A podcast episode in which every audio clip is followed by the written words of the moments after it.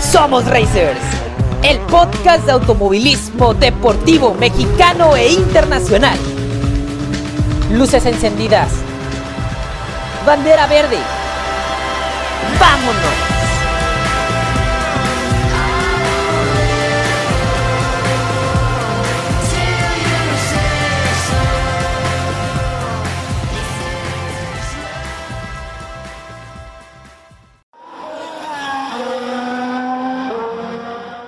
México es un importante semillero de pilotos para las muchas categorías que existen a nivel mundial. Prácticamente de los 32 estados del país han surgido enormes talentos al volante que, con una gran preparación mental y física, no tardan en darse a conocer y rompen la escena nacional o internacional, haciéndose de un nombre que luego se convierte en leyenda y después en legado.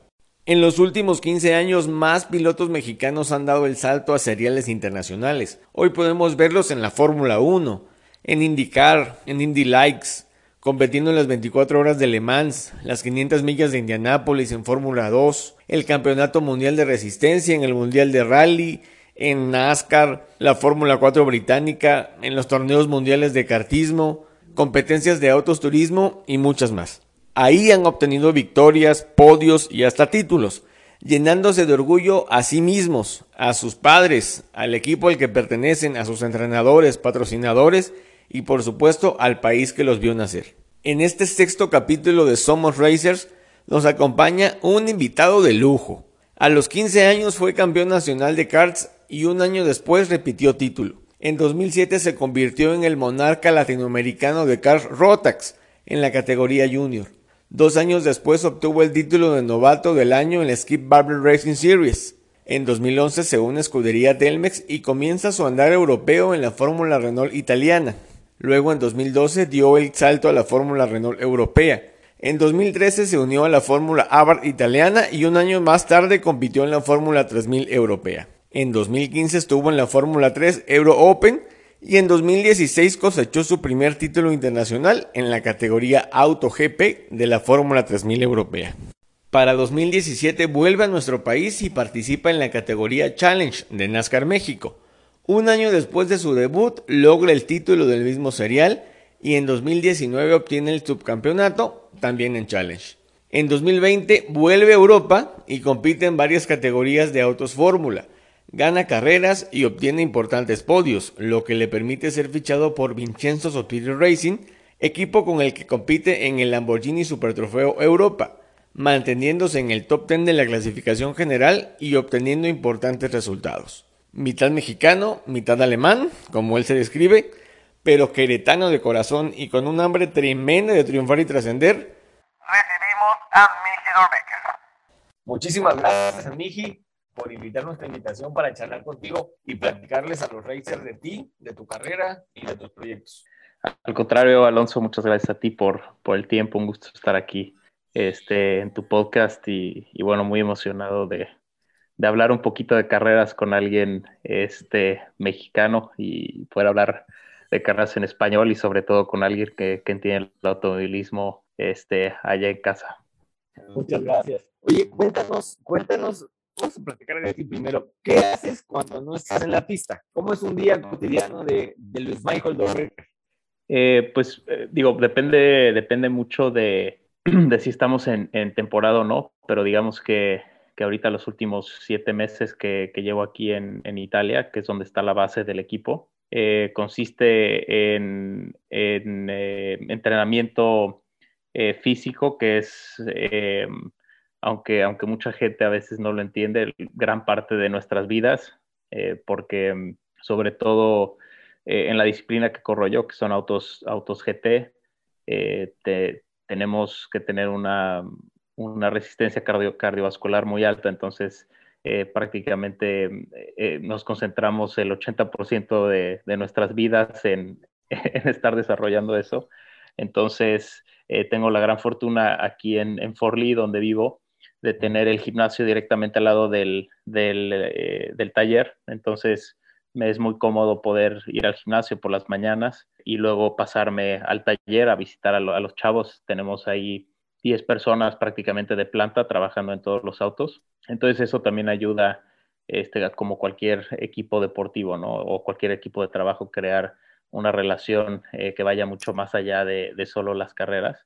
Eh, con, con, esas visitas eh, diarias que hago. Y, bueno, también este, a prepararnos y, a intentar desarrollar todos los, los, pequeños detalles que podamos encontrar previos a, a, la carrera. Y, bueno, ya en, en, un fin de semana de carrera, este, el ritmo, digamos que aumenta drásticamente. Normalmente viajamos desde el miércoles eh, a las pistas. Eh, nuestros horarios son similares a los de la Fórmula 1, donde tenemos actividad viernes, sábado y domingo. Entonces, eh, normalmente el jueves tenemos eh, lo que es el famoso track walk, que es cuando, cuando caminas la pista, este, tienes tu, tu, briefing o tu, tu junta con, el con los ingenieros para, para desarrollar lo que será el, el, programa del fin de semana. Este, y por programa me refiero a qué es lo que, lo que vas a hacer durante los entrenamientos, qué se va a probar, etc. Y, y bueno, eh, prácticamente eh, una vez que, que, acaba el fin de semana de carrera, la, la, semana posterior, este, es un poquito más relajada, donde, eh, pues, por ejemplo, el equipo descansa el lunes, normalmente nosotros también como pilotos y, y, tal vez tienes ahí un poquito de fisioterapia y masaje y ese tipo de cosas, eh, pero digamos que, que mm, una vez que, que ya llevas dos o tres carreras, empiezas a agarrar este ritmo, ¿no? Donde tu día a día es, es muy similar, la semana antes de la carrera se vuelve un poco más intensa y, la después de la carrera es un poco más de descanso. Perfecto. Me, nos dices que vives en Forli. Forli está al sur, al norte, al centro de Italia. Está este, en un... Eh, eh, aquí en Italia es, es, como en España, donde el país se divide en regiones en lugar de estados. Eh, la región se llama Emilia-Romagna y, y, es muy cerca de la ciudad más grande que se llama Bolonia. Em, y, de ahí es de donde es Lamborghini, por eso eh, los equipos eh, oficiales estamos muy cercanos a Sant'Agata, de donde es Lamborghini, y, bueno, esta zona de Emilia Romagna es, es famosa pues eh, justo por eso, ¿no? Por, porque la industria del automovilismo es muy grande, tenemos aquí, bueno, Ferrari arriba en Módena, Lamborghini en Sant'Agata, aquí cerca en Faenza a Alfa Tauri, el equipo de Fórmula 1 también, y este, prácticamente el 80% de los equipos de, de MotoGP, así como Ducati, también son de esta zona. Entonces, eh, es una zona muy, muy de carreras, eh, muchas pistas como Imola, eh, Misano, donde se corre el Gran Premio de San Marino de, motos, están en esta zona. Entonces, ahora sí que cuando, cuando vas al aeropuerto en un fin de semana, seguramente te encuentras a, a alguien este, que va a alguna carrera en algún lado del mundo. Sí, claro, es, es, es como que una región racer. Exactamente, sí, este, digamos que es, es la región eh, donde, donde, repito, ¿no? Están gran parte de los equipos, gran parte de la industria, específicamente de carreras de, de Italia. Y, y, bueno, obviamente al estar todos estos grandes equipos profesionales, pues eh, todos los equipos, eh, ahora sí que de las divisiones bajas como Fórmula 2, Fórmula 3, Fórmula 4, etcétera, pues también se ponen en, en, esta región. Y, y, bueno, eh, contestando tu primera pregunta, es en la parte de arriba de Italia, en el norte y específicamente en el noroeste. O sea, estamos en, en, la playa aquí, este, hacia el mar Adriático. O sea, que si yo salgo al mar y me voy derecho, llego a, a Croacia. ah, este, o sea, que digamos que arriba a la derecha de Italia. Oye, a ver, platícanos. ¿Y cómo le haces para los tacos? ¿O el pozole? Pues fíjate que, justo es algo, algo de lo que, o lo que más extraño, o llevo más bien, no, es que extrañe, pero llevo antojo con eso eh, y soy una persona muy antojadiza, entonces como que cuando se me mete a la cabeza lo traigo este, hasta, que, hasta que puedo saciar ese, ese antojo, este, llevo con antojo de un agua de horchata como dos meses, más, más que unos tacos, no sé por qué. Eh, y, justo hablábamos de eso porque tuve, tuve la fortuna de, ser uno de los invitados a la fiesta del 15 de septiembre en la Embajada de México en Roma. Y, este, y estábamos ahí, pues ahora sí que eh, el 80, bueno, el 90% de las personas éramos mexicanos y sobre todo eh, expatriados, ¿no? O sea, mexicanos que estamos acá y, y, todos, este, pues dábamos nuestra opinión de, de qué era lo que más se acercaba a, unos buenos tacos. Y de hecho me dijeron de unos, de unos eh, mexicanos que abrieron una taquería en Roma, la verdad no tuve la, la oportunidad de ir, pero me dijeron que estaban muy buenos y, y tal vez, este, digo, la verdad es que, que, regreso para, para, el Gran Premio de México a, a, justamente a la Ciudad de México. Entonces ya me falta muy poquito, pero, pero sí, este, han sido siete meses largos este, sin, sin eh, los, los, antojitos. O sea, yo soy muy también, ¿sabes qué? De, de las como que papas picantes o las, los cacahuates y ese tipo de cosas.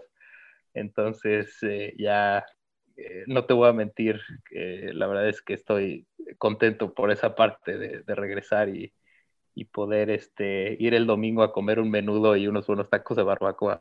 ya te vas a quitar con el agua horchata. Exacto. Y ya de regreso te traes un cargamento de, de horchata, no sé, para preparar o lo que sea, para que no, no estés sufriendo. Sí, exactamente. Sí, fíjate que es muy, es, es muy común que muchos mexicanos que viven en el extranjero, eh, ya sea por trabajo o por, por otra situación, extraen mucho la comida y les cuesta mucho trabajo, sobre todo los que están en Europa, les cuesta mucho trabajo conseguir unos, unos buenos tacos de barbacoa el domingo en la mañana. Sí, de hecho, el, el embajador este de, México en Italia, antes de, de, estar aquí, estaba en Los Ángeles y hablaba de pues, que realmente estando en Los Ángeles pues, no extrañaba mucho la comida, ¿no? Porque había muchos mexicanos y, mucha influencia de nuestra cocina allá, pero que aquí sí se sentía, y sobre todo en Italia, ¿no? Porque Italia es un país que, que al ser una potencia gastronómica como nosotros en México, pues en realidad eh, predominan los restaurantes de comida italiana, ¿no? O sea, no es como En, en, en, otros países donde tienes como que comida de muchos otros países. Entonces, la verdad es que viví aquí, perdón, viví aquí del, del, 2011 al 2016, entonces ya también estaba bastante acostumbrado a, a pasar eh, largos periodos sin, sin comida mexicana y he encontrado también este, cosas que me gustan mucho de, de la gastronomía de acá, entonces eh, no la sufro tanto, pero sí siete, o bueno, ya voy por ocho meses y sí es, sí es bastante tiempo sin, sin, repito, este, tener antojitos mexicanos. Oye, ¿y al, Gran Premio de México vienes para participar en alguna categoría de soporte o, vienes como invitado nada más?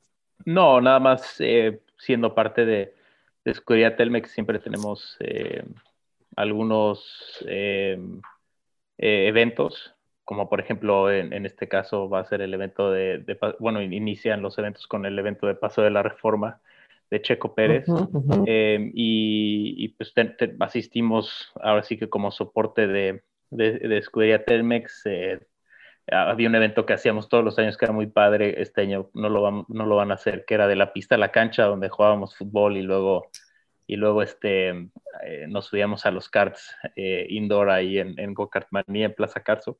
Entonces simplemente es, es eh, como, como invitado y, y, bueno, es, la verdad es que no le dicen la, la, fiesta o la F1 esta, este, por nada, ¿no? La verdad es que eh, es un gran evento y, y, siempre eh, es bueno estar ahí apoyando, pues no solo a Checo, sino, sino todo, a todo el evento y dar la mejor imagen que podamos este, hacia el mundo eh, de, de, nuestro país. Y por supuesto, a mí también me ha tocado estar este, cubriendo el evento de Fórmula 1 de México Sí, tanto en la como en la pista, es una fiesta, es una fiesta. Está bien descrito eso de la fiesta aquí en nuestro país, porque cuando vienen los pilotos, te lo juro, a mí me ha tocado estar afuera del Media Center y ver a, por ejemplo, me tocó ver a Carlos Sainz, me tocó ver a Daniel Richeldo formado en la fila de los tacos al pastor que lo pone afuera. Sí. Porque los, les encantan. Digo, Gasly tuvo ahí un tema con los tacos es sí. 2018. Y, sí, este, sí. y bueno, pero bueno, vamos a pasar al plano deportivo y, y, dinos qué o quién te motivó o cómo te nacieron estas ganas de correr en un coche de carreras. Eh, pues la, la, verdad es que eh, dentro de la familia así directamente no tengo nadie que, que, haya corrido o que haya sido parte del automovilismo eh, en, en mi familia en el pasado. Pero eh, mi papá, eh, él eh, es, es, es, alemán, yo, yo de hecho soy, bueno, nací en Alemania, soy mitad, mitad alemán, eh, de ahí mi, mi nombre que, que, pues no, no suena muy mexicano. y este, y mi papá se llama Mijael, y yo me llamo Mijael también, como Mijael Schumacher, y, o sea, no como él, sino por coincidencia, Mijael es un nombre muy común, es como Miguel.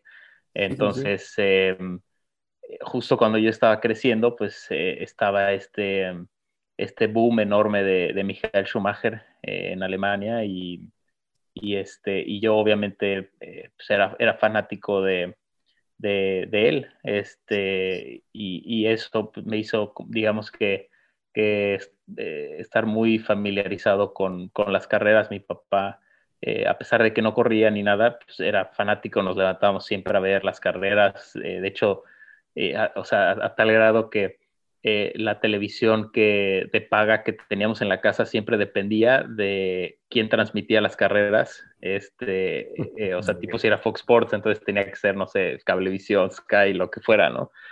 Y, cuando, cuando cumplí siete años, em, le dije a mi papá que quería, que quería correr, él, él estaba muy en contra de esto, porque sabía que era un deporte muy caro, un deporte donde aparte pues, corre cierto riesgo, o, digo más riesgo que, que, tal vez en otros deportes.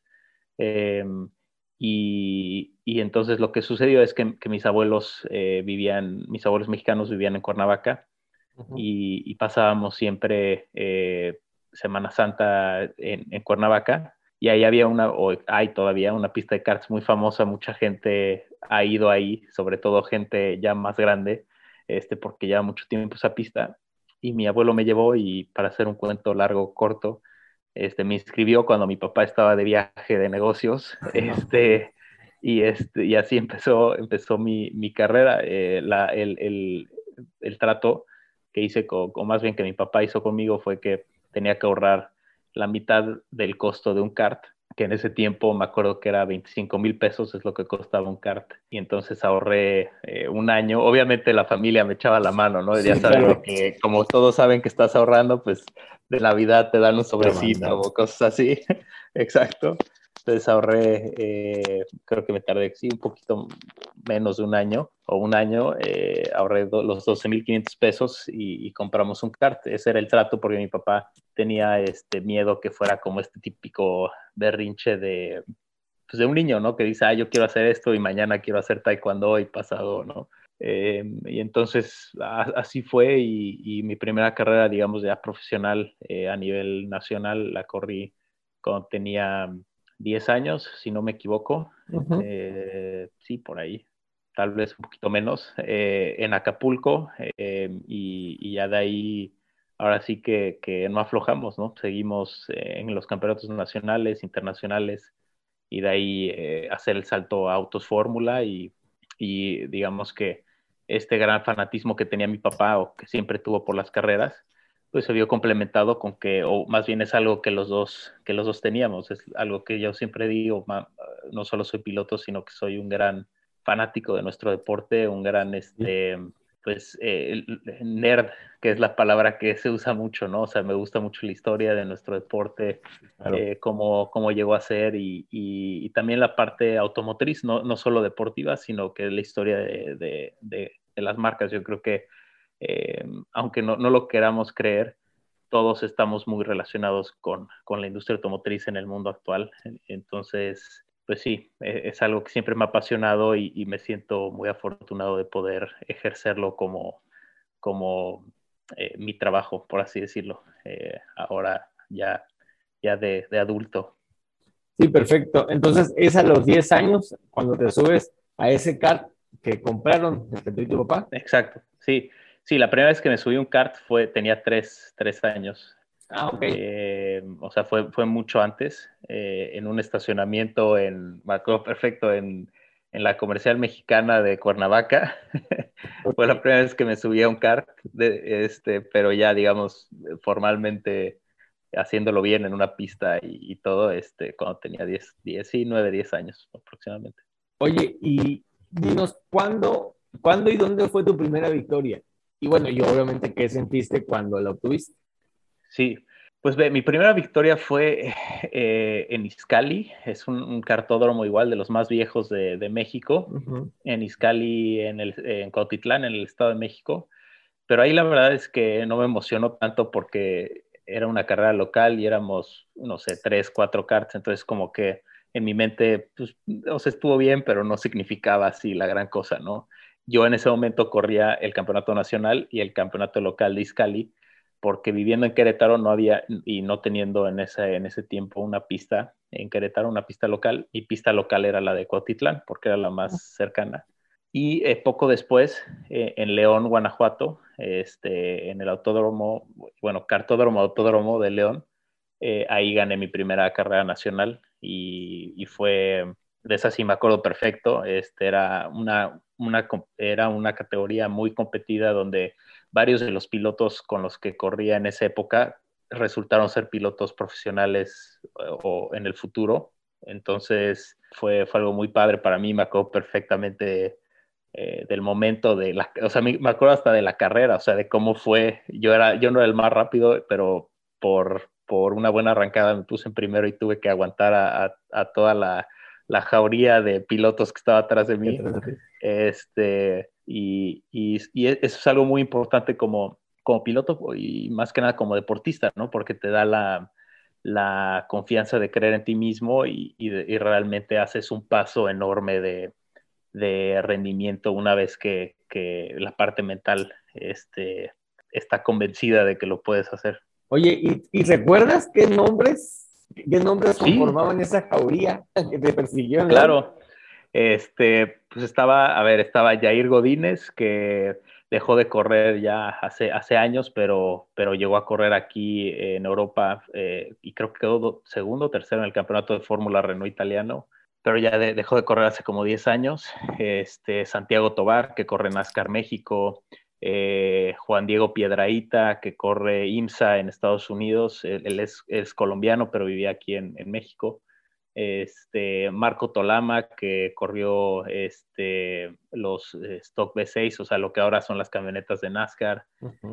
La hermana de Santiago, Fernanda Tobar, eh, Anina Riva Palacio, que ya después dejó de correr, pero era muy, muy buena. En mi generación hubo varias, varias este, niñas que, eran muy, muy buenas. Brenda Durán, eh, la hermana ah, chica de Salvador Durán. Sí, sí, sí. Este, sí, o sea, yo creo que éramos una generación así de 10 pilotos que todos eran muy, muy buenos. Este, esa generación como de los que nacimos en, desde los que eran un poquito más grandes que yo, así 91, 92, como hasta 95, más o menos, que corríamos en esa, en esa ventana de edad. Eh, y, por eso significó tanto, y lo recuerdo tan, tan, tan eh, vívidamente a pesar de, de que ya pasó mucho tiempo.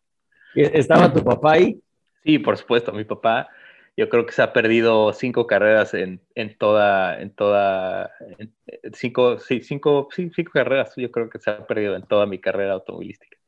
Oye, pero, o sea, ese día que estaba tu papá ahí en León, que ganas tu primera carrera en el campeonato nacional y haciendo un, un ¿cómo te explico? Como un, una, un recuerdo, viéndonos para atrás en el tiempo de que tú veías las carreras con tu papá, y de que se gozaban juntos, se desvelaban viendo la, la Fórmula 1 en este caso, te ve ganar en León y, o sea, ¿recuerdas su reacción? No, la verdad no, este, bueno, mi papá, repito, o sea, es, es, es alemán, entonces es muy frío, eh, tiene una manera de expresar sus sentimientos también muy, digamos que muy distinta a la que, a la que tal vez tendría un papá como lo consideramos normal en, México. Pero este, la verdad es que mi papá, repito, nunca quiso que fuera piloto, incluso cuando corría, eh, siempre, o sea, es hasta muy, muy recientemente que como que lo acepta, ¿no? Porque él siempre, me acuerdo cuando era chico, decía, no, es, es nuestro hobby, decía, esa era la palabra que usaba, nuestro hobby, o sea, como hobby de padre e hijo.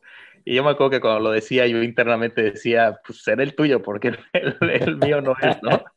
Pero este, entonces, pues, y eh, es una persona como yo, muy competitiva, entonces como que eh, somos de esas personas que sí nos da mucha euforia eh, llegar a este objetivo, pero que automáticamente como que piensas, bueno, a, esto es a lo que veníamos y, ahora sigue la siguiente. Hay una frase que me gusta mucho, este, que me la dijo un ingeniero inglés alguna vez, que, que dice, eh, after the race is before the race. O sea que después de la carrera es antes de la carrera. una vez que acaba, ya está, ya te tienes que preparar para la siguiente, ¿no? Y, creo que es una filosofía que, que hemos seguido eh, durante toda mi carrera.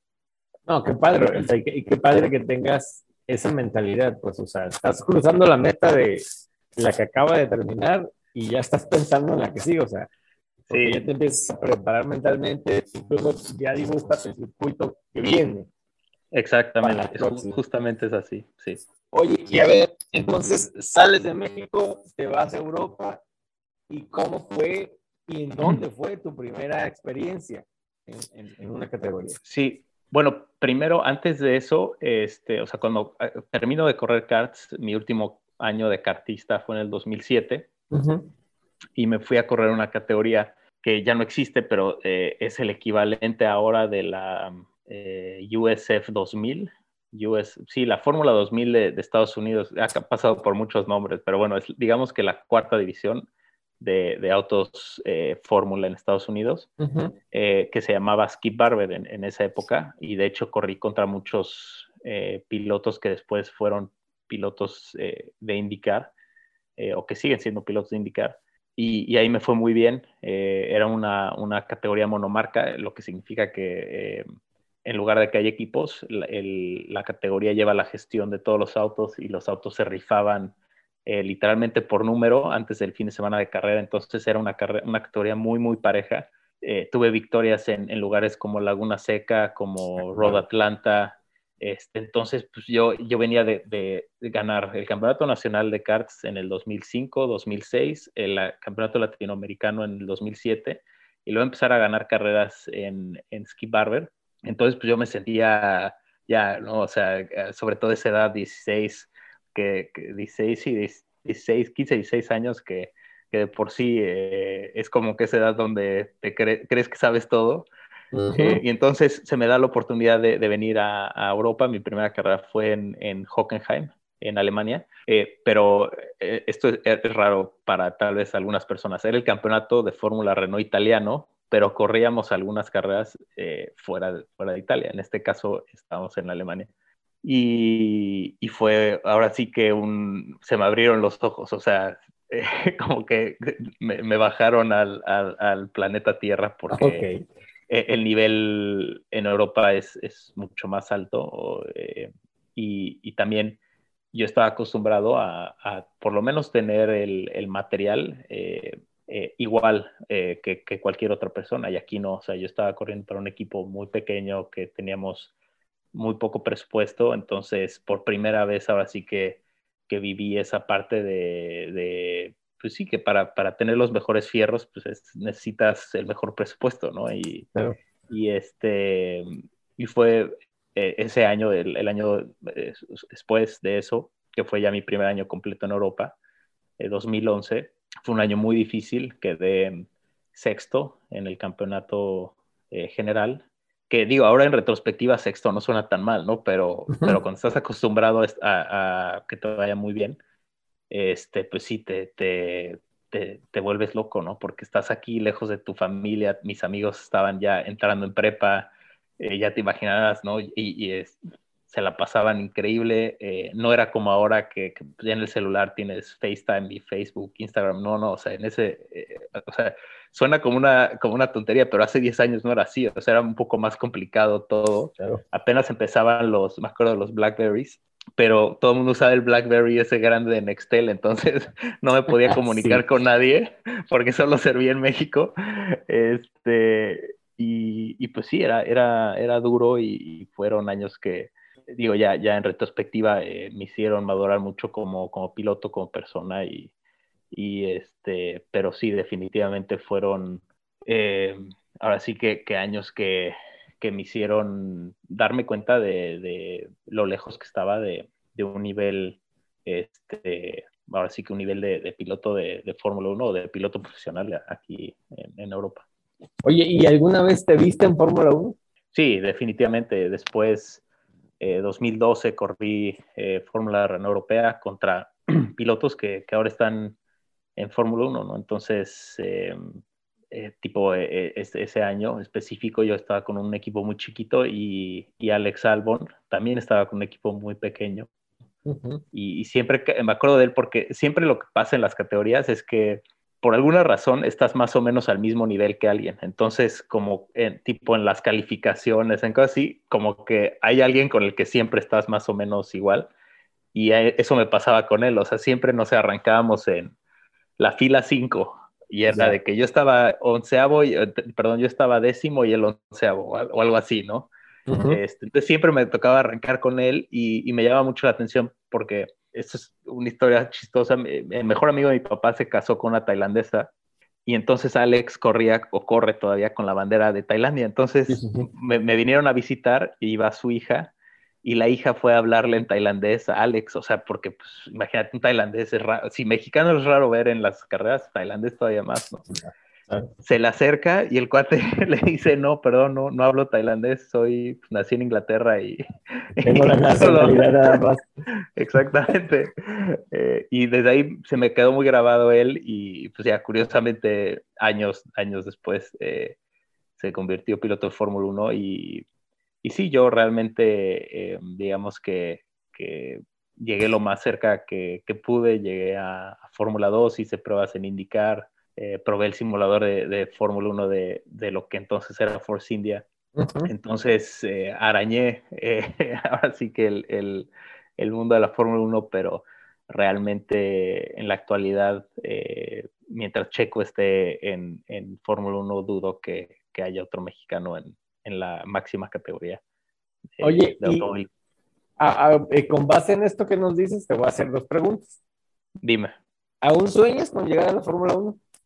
No, no, ya a mi edad, este, aunque sigo siendo joven para la Fórmula 1, estoy viejo, eh, ya eso ya no, no va a pasar. Y, es algo con lo que hice ya paz. O sea, eh, cuando, cuando tienes una meta, digamos que como cualquier meta en la vida, ¿no? Si, si no la logras, es muy difícil digerir que no la vas a lograr y, aceptártelo a ti mismo, ¿no? Este, entonces es algo que como que te carcome y te quita mucha energía pero en el 2010, principios de 2018, cuando, cuando me dieron la oportunidad de probar el simulador de, Force India, y entonces por primera vez ahora sí que eh, tuve una comparación directa de telemetría de todo con, con, los que eran los pilotos en esa época, que era Esteban Ocon y, Checo, pues ya como que, que, tuve paz, o sea, literalmente para mí fue decir, bueno, ya no me pueden decir que no podía, ahí está, y si no pude, o sea, si no llegues por algo y, y, ya, ¿no? Entonces eso como que me dio mucha paz a mí como persona y, ya lo, ahora sí que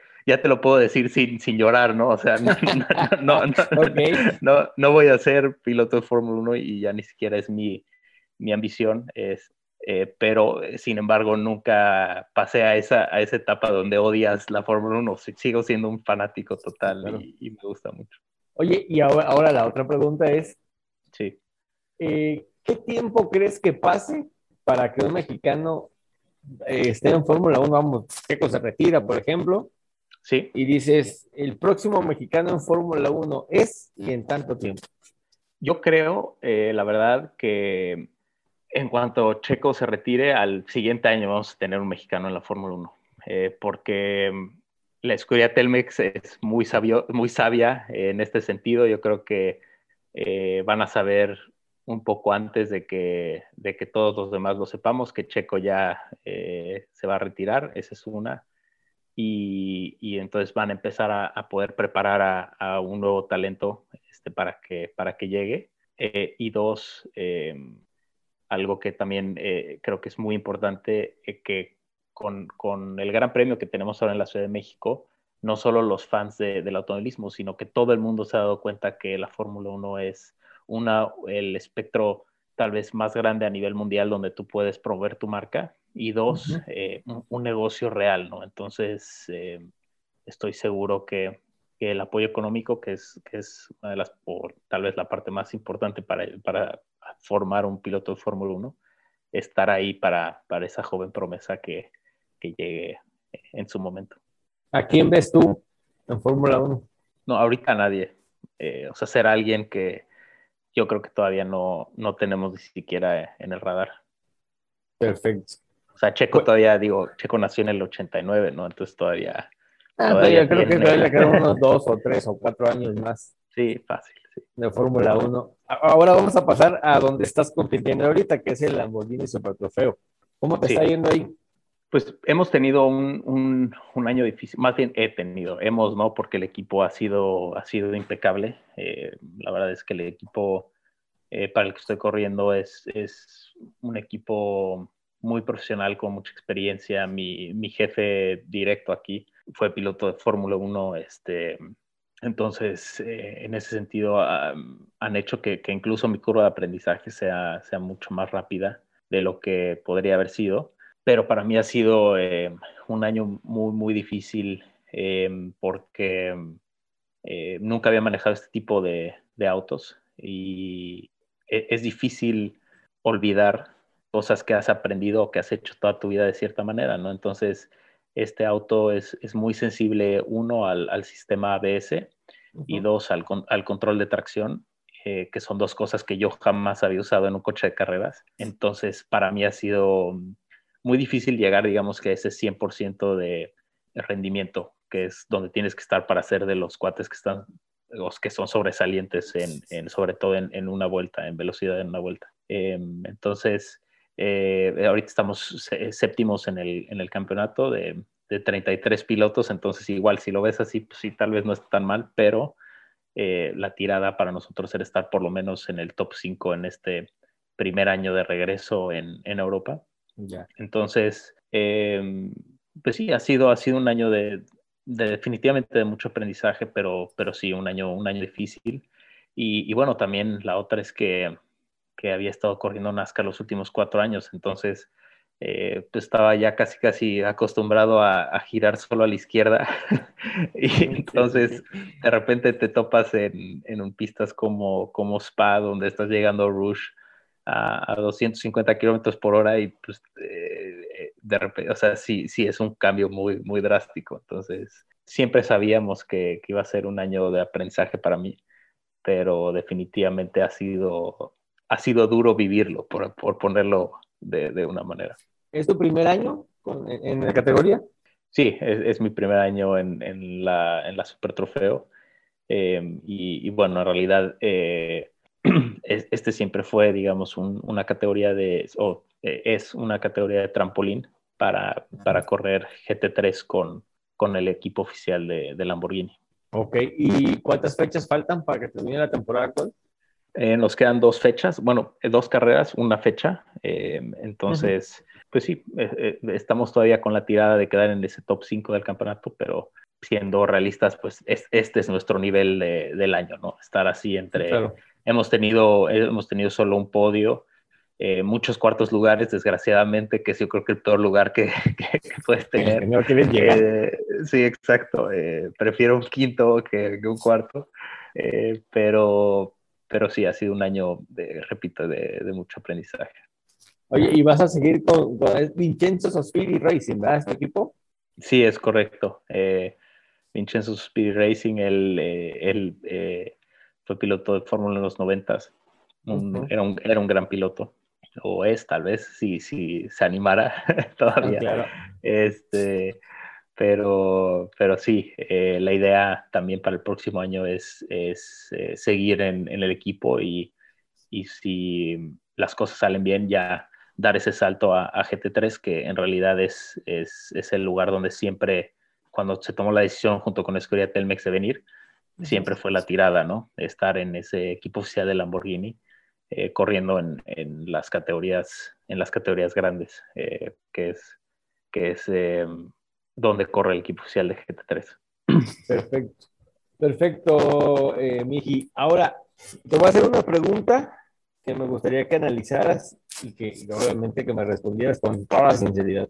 ¿Qué crees tú que le hace falta al automovilismo deportivo mexicano para que más gente lo vea y lo siga? Mira, yo creo que a nivel de,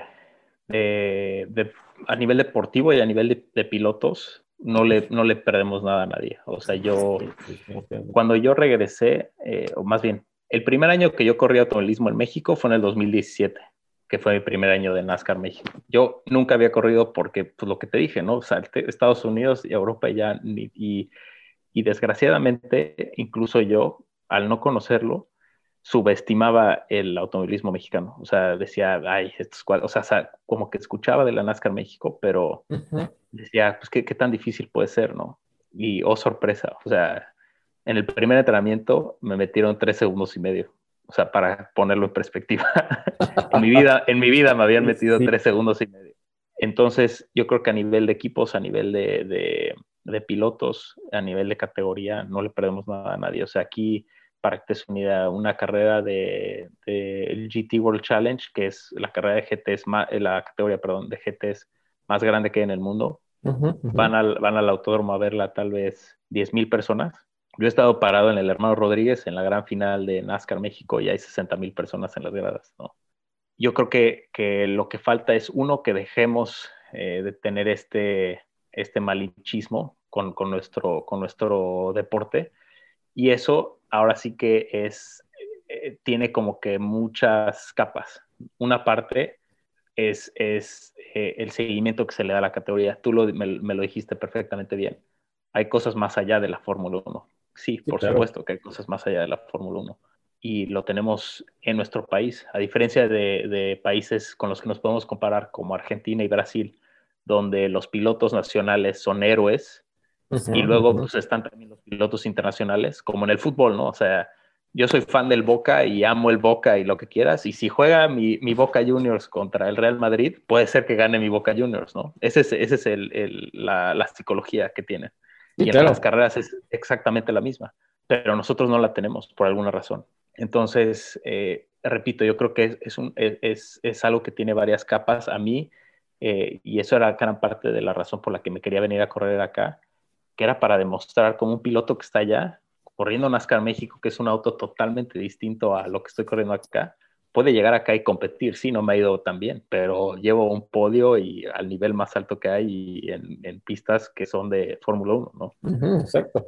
Este, entonces, así como yo lo podría hacer cualquiera del top 10 que está en, en NASCAR, y eso te, te da una idea de, del nivel que tenemos en México. Entonces, eh, yo creo que es una parte. Y la otra es que a veces siento que el seguimiento que se le da a a, las a, nuestras categorías nacionales, sobre todo a NASCAR México, que es la categoría más grande, e, es demasiado superficial. Entonces tú simplemente prendes la tele, ves la carrera, los comentaristas a veces son muy buenos, a veces no son tan buenos. Entonces, la realidad es que no te dan una perspectiva real de qué es lo que está sucediendo y qué tan profesional es. Y te pongo el ejemplo perfecto desde que salió eh, en Netflix la serie de Fórmula 1, ¿cuántos nuevos fans de Fórmula 1 hay? Muchísimos. Ya todo el mundo entiende de la Fórmula 1. ¿Por qué? Porque, eh, aunque no sea cierto, pero porque ellos pudieron por primera vez ver a fondo qué es lo que sucede. Y si nosotros logramos eh, crear este aura alrededor de nuestros pilotos y, dar a entender que, que, cuando estás, o sea, si tú ves la parrilla de NASCAR México, de los 40 pilotos que hay, 25 o 20 son profesionales en el sentido de que viven de eso y, y yo era uno de ellos y toda su vida gira alrededor de eso. O sea, ellos se despiertan a las 8 de la mañana con la intención de ser mejores pilotos en dos semanas que viene la, la, carrera. Sí, hace poco, perdón. Eh, no, no, eh, ya, ya había acabado. Entonces, simplemente es, si nosotros logramos eh, transmitir eso, como se transmite tal vez con los jugadores de fútbol, este, que es yo creo que el, mejor ejemplo en, nuestro país, la gente automáticamente va a empezar a, seguir y decir, oye, ve, estos cuates, cómo se la rifa, ¿no? O sea, la gente tal vez en la tele no lo percibe, pero yo, yo, yo que lo he vivido ahorita que vi la, última carrera este, en Aguascalientes, veo que se meten lado a lado a la curva 1 y digo, este güey este está loco, o sea, este, ¿cómo, se la aventó así? Porque yo, porque yo lo he vivido, ¿no? Entonces, y, y, de repente escucho la transmisión y es como de, ah, sí, pues qué buen rebase. No, no, es que no tienes idea de lo que acaba de hacer este cuate, ¿no? Sí, a nosotros tocó ver en el autódromo de Querétaro una batalla buenísima entre Rubén Robelo y Abraham Calderón. Sí, la vi, sí. Se, venían dando, o sea, se venían dando en la, en, la, en, la, en, la, en la peraltada, en la que es la última curva de, de, de, la configuración de óvalo, O sea, se venían dando unos buenos cates entre los dos. O sea, y los que estábamos ahí, pues ahora sí que te emocionas. Digo, yo, estaba tomando algunas fotos y estaba grabando algunos videos de, del lado de, de, de box, vamos a decirlo así. Sí, sí, sí, del, del infield, ¿no? Sí. Ajá, exactamente, del infield. Y dices, no inventes, o sea, si esto lo ves en un Fórmula 1, la gente se vuelve loca. Claro. No, y, y, y, sabes que también yo me he dado cuenta, yo eh, pues invitaba cuando corría en México, eh, como repito, casi toda mi carrera no fue en México, de repente tenía la oportunidad de correr allá y pues aprovechaba e invitaba a familia, amigos, toda la gente que pues, siempre decía, pues sí, ese güey es piloto, pero pues quién sabe, porque yo nunca lo he visto, ¿no? Este, Entonces invitaba y todo, y, y, y alguna vez llevaba dos radios extra y se los presté a mis amigos. Entonces se pusieron a escuchar todo lo que pasaba en los entrenamientos, calificación, carrera.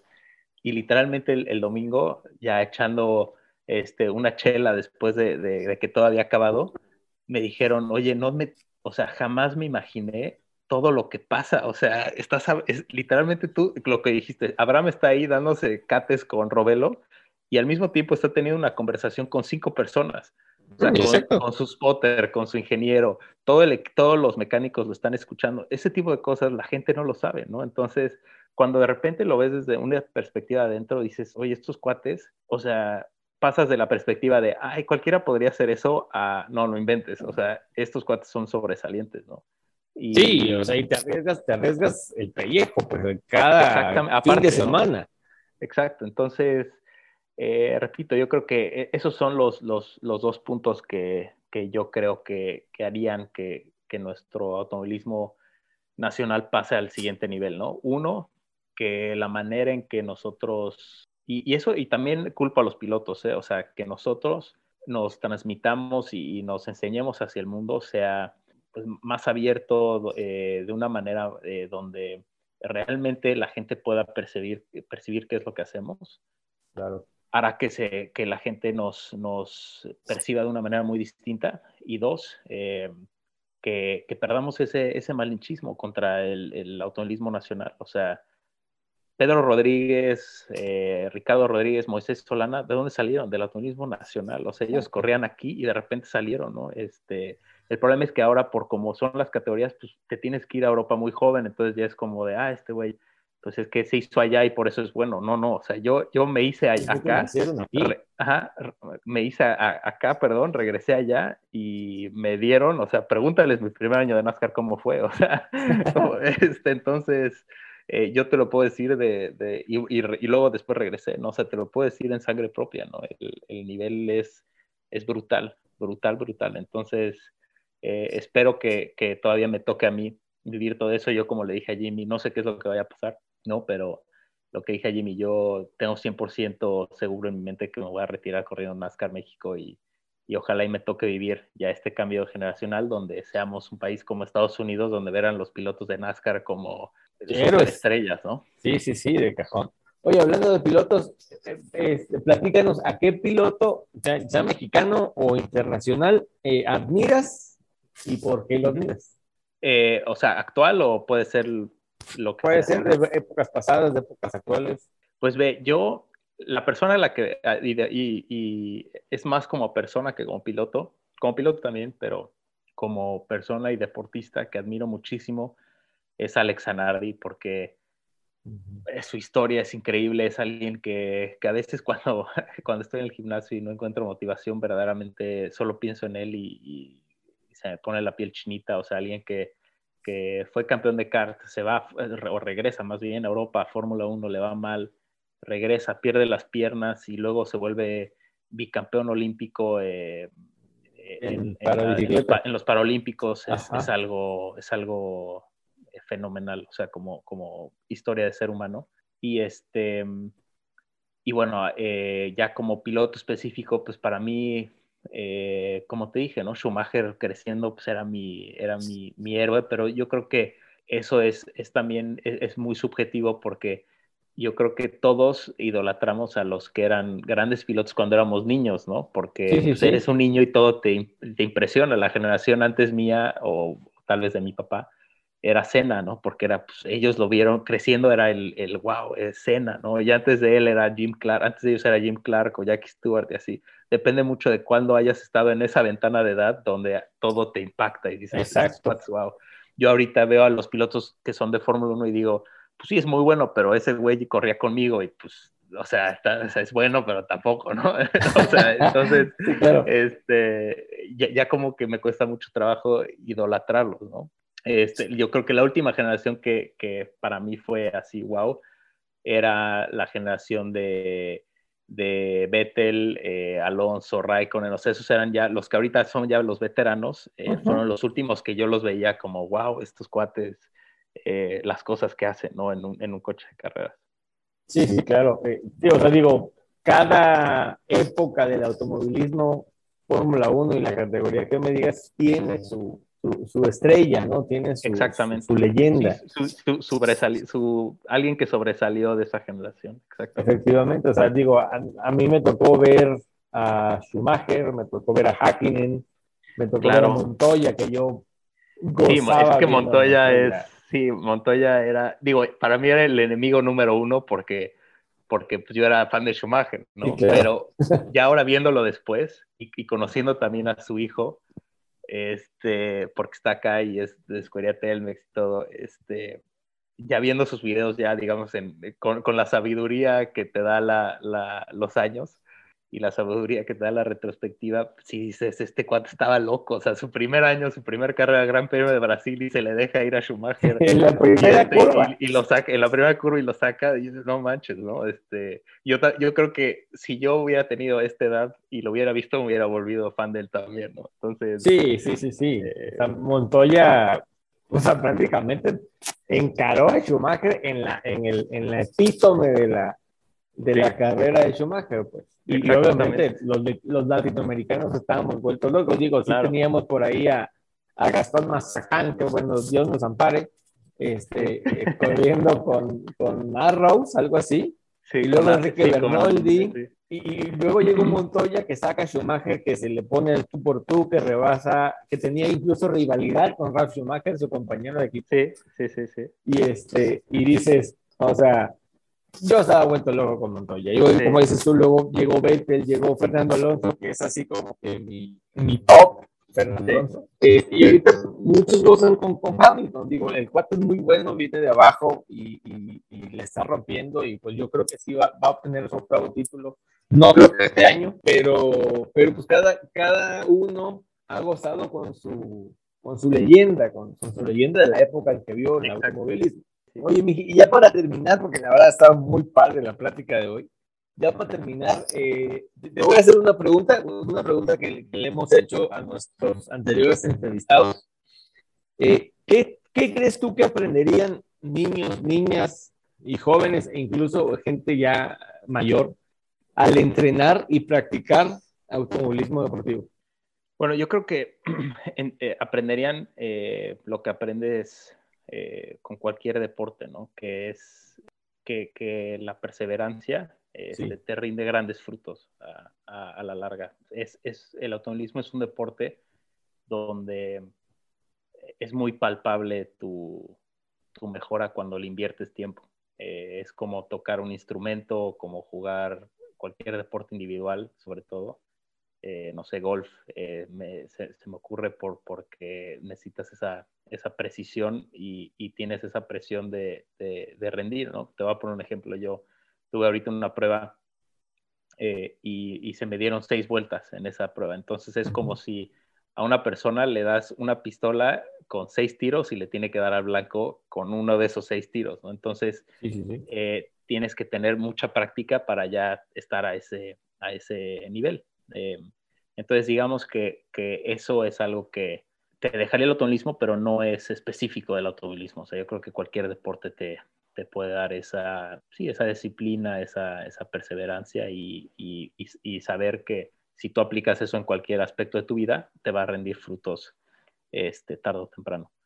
Pero este, a mí lo que, lo que me ha dejado el automovilismo y, y me doy cuenta eh, siempre y, y, año con año es eh, relación, eh, re, relaciones eh, personales con, con gente que es increíble. O sea, en, nuestro deporte hay personas muy, muy extrañas, este, que yo creo que en cualquier otro ámbito de la vida serían considerados raros, pero que en nuestro deporte tienen la oportunidad de ser personas que son consideradas sobresalientes y el poder convivir con estas personas es algo increíble, que solo nuestro deporte tiene. O sea, estoy, estoy seguro que cualquier otro eh, deporte tiene sus, sus, sus, personas que también son muy especiales, pero te voy a poner un ejemplo, un Ross Perón o un Adrian Newey serían bichos raros en cualquier otro ámbito.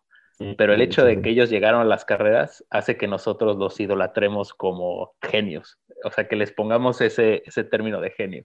Y yo se lo decía mucho a, a, mi jefe, a Jimmy Morales, cuando hay gente que tal vez lo conoce un poquito más de, de lejos y dice, no, es que está loco. Y, y, yo decía, no, pues es que es un genio. O sea, la, el, el, paso entre genio y locura es así, es súper, súper fino, ¿no?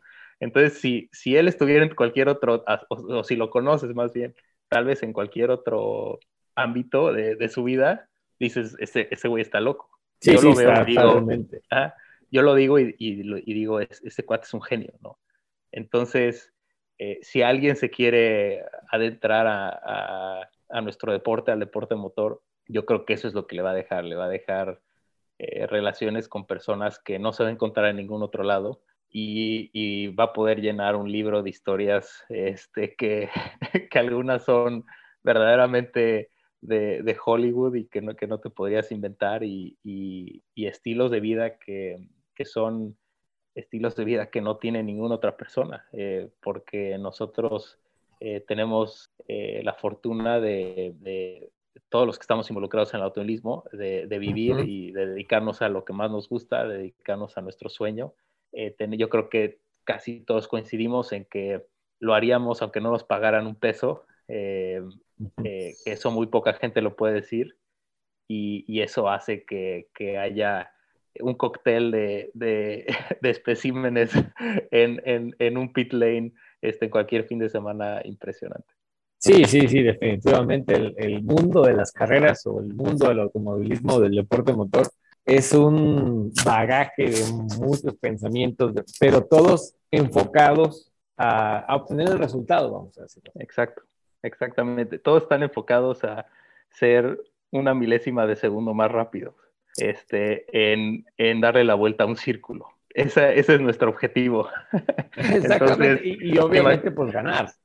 Exacto, ¿no? claro, ¿no? Y, y después en, en este en, relación a eso y, como resultado de eso este, obtener la victoria, ¿no? Pero desde ahí ya, ya te puedes dar cuenta que estamos locos. Entonces, eh, es algo, es algo, es algo muy, muy padre y, y, si tal vez te sientes, repito, ¿no? Ese bicho raro en, en tu vida o en otros ámbitos de tu vida, aquí te, te recibiremos con manos abiertas, con brazos abiertos, perdón. Sí, definitivamente, sí. Pues bueno, te, agradecemos, te agradecemos de nuevo eh, la oportunidad que nos hiciste de platicar contigo. La neta estuvo padrísimo en la plática de hoy. Eh, Al contrario, Alonso, fue, fue un, todo un gusto, un gusto conocerte y, pues cuando quieras, aquí tenemos mucho tiempo. Muchas gracias. Te, deseamos, te deseamos harto éxito en, en, en lo que viene para ti, eh, deportiva y personalmente. Y pues obviamente queremos seguir viéndote ganar, obviamente, y poner bien, bien en alto el nombre de, México. Claro que sí, y, pues esperemos vernos pronto por allá en, nuestra, en nuestra tierra de, Querétaro y este, echarnos una agua de horchata, ¿por qué no? Perfecto, que estés bien, que estás muy bien, que estás muy bien y que salga de maravilla y pues sí, ojalá podamos saludarnos, si no es aquí en Querétaro, ahí en el Gran Premio de México. Claro que sí, Alonso, muchas gracias. Un abrazo y que tengan una excelente semana. Gracias, hasta luego. Hasta luego.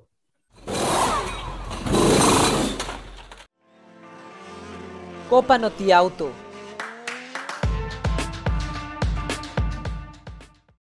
Un sábado muy emocionante se vivió en el Autódromo de Querétaro con la batalla final de la Copa Noti Auto, en la que se definieron los campeones de los Superturismos Light, los Superturismos, la Vintage Pro Series y la Copa TC 2000. Desde muy temprano iniciaron las actividades en pista con las prácticas libres y clasificaciones de cada subcategoría. La pole de los superturismos fue para Rodrigo Ordóñez. Carlos Quevedo la consiguió en los superturismos Like. En el grupo 1 de la Vintage Pro Series, el poleman fue Luis Cervantes. Y en el grupo 2, los hermanos Enrique y Alex Sainz hicieron el mejor tiempo de la sesión. En cuanto a la Copa TC 2000, Rubén Robelo y Elliot Van Rankin lograron la posición de privilegio. Llegó el momento de las carreras. Los superturismos fueron los primeros en salir a pista. La carrera 1 fue ganada por Rodrigo Ordóñez, acompañado en el podio por Manuel García y Fernando Granados. En la carrera 2, el triunfador fue Rodrigo Maggio. Raúl Garza fue segundo y la veracruzana Laura Sanz culminó en tercera posición. Rodrigo Ordóñez se proclamó campeón de la ST1, Rafael y Gilberto Zazueta lograron el título en la ST2 y Raúl Garza fue el monarca de la Copa 1.8. Luego tocó turno al grupo 1 de la Vintage Pro Series, cuya carrera fue ganada por Pablo Cervantes, seguido de Luis Cervantes y los hermanos Enrique y Alex Sainz. En el grupo 2, Luis Cervantes fue el triunfador, Pablo Cervantes llegó segundo y Chris Gross finalizó en tercera posición. En este serial de autos clásicos, el campeón fue Luis Cervantes. Los superturismos Like saltaron escena y en la primera carrera el ganador fue el rumano Oria Chirigut. El podio lo completaron Jorge Caso y Carlos Quevedo. También Chirigut triunfó en la carrera 2, siendo acompañado por Jorge Caso y Andrés Orea. Carlos Quevedo se coronó campeón de este serial. La Copa TC 2000 entró en acción y ahí los ganadores fueron Rodrigo Vázquez y Jake Cosillo. El segundo lugar había sido para la dupla de Rubén Robelo y Elliot Van Rankin, pero fueron eliminados por una decisión de la dirección de carrera relacionada a una pieza del auto. Esa posición fue heredada por Massimiliano Zona y Carlos López, y el tercer lugar fue para Víctor Gama. Debido a la eliminación, Robelo y Van Rankin perdieron los puntos necesarios para levantar el título, convirtiéndose Rodrigo Vázquez y Cosillo en bicampeones de la subcategoría. Fue un gran año para esta emocionante categoría mexicana que tuvo carreras inolvidables en varios autódromos del país. Para 2022 tendrán novedades y la más importante de ellas es la incorporación de la subcategoría México Series, en la que competirán autos diseñados, fabricados y desarrollados por manos mexicanas y latinoamericanas. El prototipo México Series fue presentado el pasado 27 de octubre en Guadalajara y rodó por primera vez en Querétaro. Su primera competencia de exhibición será en diciembre, durante el Endurance 24 en el Autódromo Hermanos Rodríguez.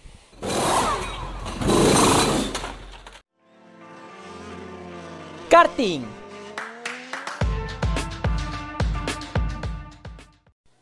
Terminó la temporada 2021 del Campeonato Nacional Fórmula Karts y el escenario fue el Cartódromo Valle en Valle de Bravo, en el que se definieron los títulos de todas las subcategorías de este serial mexicano de kartismo. Las actividades iniciaron el jueves con la instalación de pits y los equipos en el recinto mexiquense. Luego el viernes todos los pilotos practicaron en una pista casi desconocida para la mayoría de los participantes. El sábado tuvimos las clasificaciones y las primeras precarreras y el domingo se disputaron las precarreras y carreras finales. Los primeros en salir a la pista fueron los pequeños de la categoría Baby. Esta carrera fue ganada por Iker Adrián Álvarez, quien se proclamó campeón de la división. En el podio estuvo acompañado por Patricio Lozano y Nico Carvajal. La chihuahuense Marifer Fontes que forma parte de Babies, culminó en la quinta posición general de su división. Posteriormente tocó turno a los pilotos de la división Supermaster, competencia que ganó Carlos Frigolet con una amplia ventaja sobre los queretanos Luis Acevedo y Benjamín Odriozola, que tuvieron un toque apenas inició la carrera. Carlos Frigolet se convirtió en el monarca de la subcategoría. Salieron los chavos de la división junior a correr sobre el trazado de Valle de Bravo, en donde caía una ligera lluvia que luego se intensificó en la vuelta 3 lo que obligó a detener la competencia con bandera roja para luego reiniciarla casi una hora después. Saúl de Colombres obtuvo la victoria, seguido de Emil González y Daniel Fernández, pero el título de la subcategoría fue para Cristian el Conejo Cantú, que además fue premiado como novato del año en los juniors. Con la lluvia aún cayendo sobre el cartódromo, dos divisiones corrieron juntas para ahorrar tiempos, KZ Masters y KZ Supermasters, en la primera el ganador fue Santiago del Rincón, acompañado en el podio por Carlos Salas y Juan Camilo Ramírez. El líder de la subcategoría, Carlos Medina, terminó en sexta posición. En caseta Supermasters, el ganador y proclamado campeón fue Enrique Vázquez. La pista recibía a los racers de la división micro, cuya carrera fue ganada por José Carlos Murat. En segundo lugar terminó Oliver Trejo y en tercera posición llegó Emil de León. Pasamos a la subcategoría KZ1, disputada también sobre suelo mojado. El triunfador de la prueba fue Javier González, seguido de Emiliano Richards y José Andrés Martínez. Pero el campeón de esta división fue Noel León, que hace poquito más de una semana conquistó el título de la Fórmula 4 norteamericana. Casi al terminar la jornada se corrió la prueba de la división Mini Swift, que fue ganada por Sebastián Frigolet, quien también se hizo con el campeonato 2021. En segundo lugar llegó Edgar Rodríguez del equipo ER Cell y Truly Adams finalizó tercero. Edgar Rodríguez se convirtió en el subcampeón de esta categoría.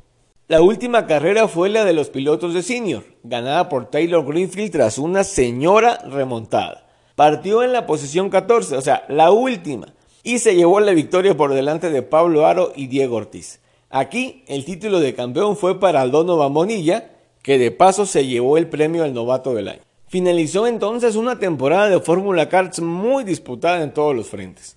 Varios pilotos seguirán compitiendo en otras categorías y otros más aprovecharán para descansar y empezar a pensar en el campeonato 2022 que arranca en el cartódromo Oscar Casillas de Guadalajara el 24 de febrero y que incluirá una nueva división, la KZ2, en la que podrán competir pilotos novatos mayores de 15 años. En Somos Racers les mantendremos informados sobre las novedades de la categoría de kartismo más importante de nuestro país.